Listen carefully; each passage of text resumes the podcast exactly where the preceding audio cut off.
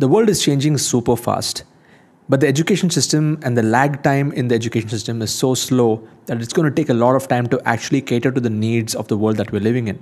And that's why this podcast is an important one on how do we create universities of the future? How do we make sure that every person in this world, whether they are a child, they are an adolescent, or they are an adult, are in this journey of continuous lifelong learning and continuous reinvention so that they can be relevant and they can be contributors of the society. And for that to actually happen, we have to start thinking out of the box. We cannot think in conventional mindset or the conventional streams of education, because if you look at the current education system as what we see in the world today, it was designed in the 1900s or even before that to create an industrial workforce for the industries by the Britishers. It did its job because it had to create more people who are employable and not necessarily having the entrepreneurial mindset. But today, in a fast-paced digital world, we are seeing that the young generation, the Gen Z, the Gen Alpha, they're all thinking on a totally different mindset. They want to be more independent. They want to be more in control. And they're not looking for just a safety and security in a job that the previous generation was looking forward to. And they're looking for meaning in the work that they actually do. So for that to happen, we got to start thinking in terms of what should these new universities be like? It cannot be the typical, the Stanford, Harvard, Oxford kind of university, even though those have a role to play. And if you actually look at the big Ivy Leagues and even the IITs and the IIMs, one of the important reasons why people go to those institutions, at least if you go back in time, say 20, 25 years, when it really had an impact on the students, it was mainly for the brand value that you would get associated with and the network that you would get. And of course, the knowledge was an exclusive thing 20, 25 years ago, but today it's not about knowledge also. You can find exclusive knowledge, amazing knowledge, unique knowledge anywhere on the internet from multiple places. So if you look at the time that we are living in right now, why would a kid want to go and study in an Ivy League or an IIT or IIM? It's only for the brand name, brand association and the network. But having said that, we are now living in a time where even the top companies and the top organizations in the world, they are not hiring people based on which university they come from. Of course, there are campus selection, all of those things happen. But what people have shifted to right now at a corporation level is they are hiring people based on skills, aptitude, and their characteristics and character traits. So keeping that in mind, we have to understand that the world is changing fast. The old way of doing things may not be relevant anymore.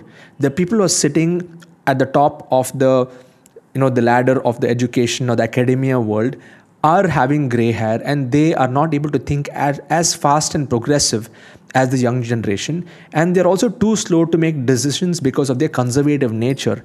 And for that to happen, what we need to do is start creating more digital universities. And we're not talking about typical university, but a university-like experience for students to go through and learn from mentors who are implementers and not just professors of the knowledge. For example, if you want to learn about entrepreneurship, learn from an entrepreneur who's actually built a business and who's running a community around teaching people entrepreneurship and building the skills over that. If you want to get good in wealth, you want to build your wealth portfolio and stuff like that, learn from somebody who's an investor and who's building a community around investing. If you want to get better and healthy in whichever area of your life, learn from a person who's been healthy all his life or all her life, and they're building a community around that. So once you join an ecosystem where the mentor is an implementer themselves and they're the practitioner of the knowledge, and they are going to be providing their own unique certification based on activities, assignments, and achievements, that is going to be more valuable than a piece of paper that you get as a degree saying that you are qualified in this or qualified in that, because the formal education system was designed in such a way where the only way you can evaluate a student is based on memorization and how much they score in a particular exam. But if you look in today's day and age, it is not about memorization anymore. It is all about how can you navigate through the noise and solve people's problems efficiently. I'm a product of not the formal education system, but I went through a journey where without having a degree, I've been able to create solutions for people by learning from mentors or implementers and, of course, creating my own unique different models. So how do we create universities of the future? Step number 1 is you have to define what problem that you want to solve.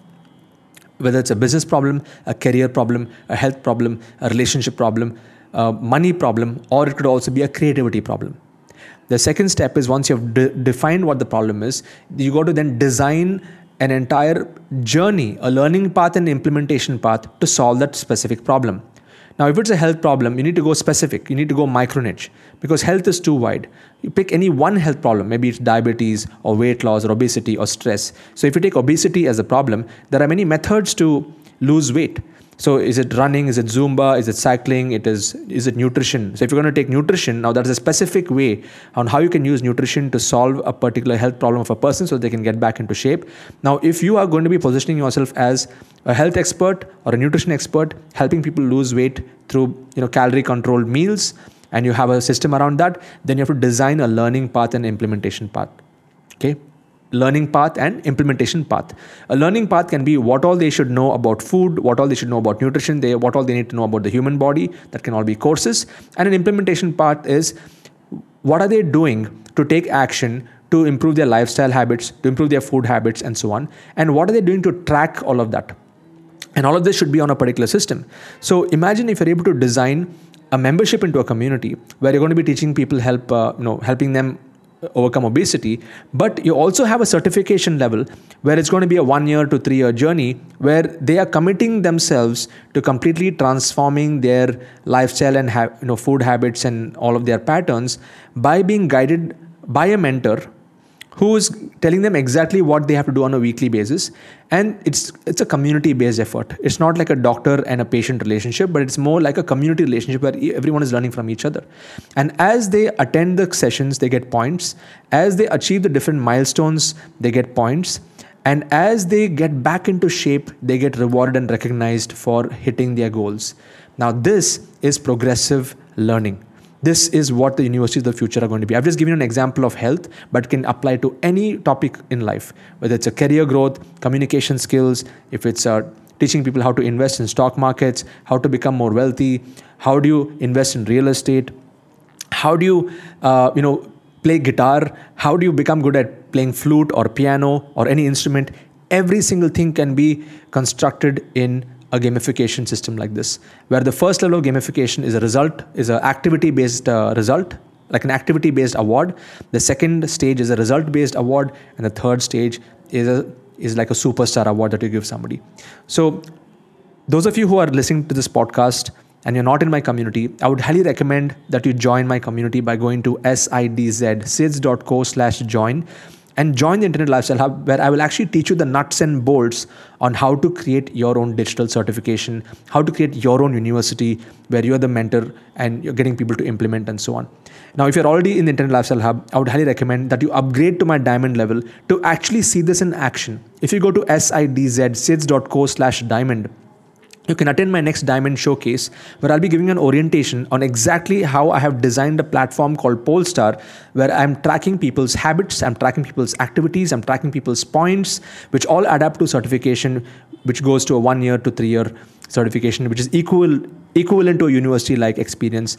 And the results are phenomenal. I've been able to document over 100 people in my community who have crossed 1 crore in revenue following this particular model.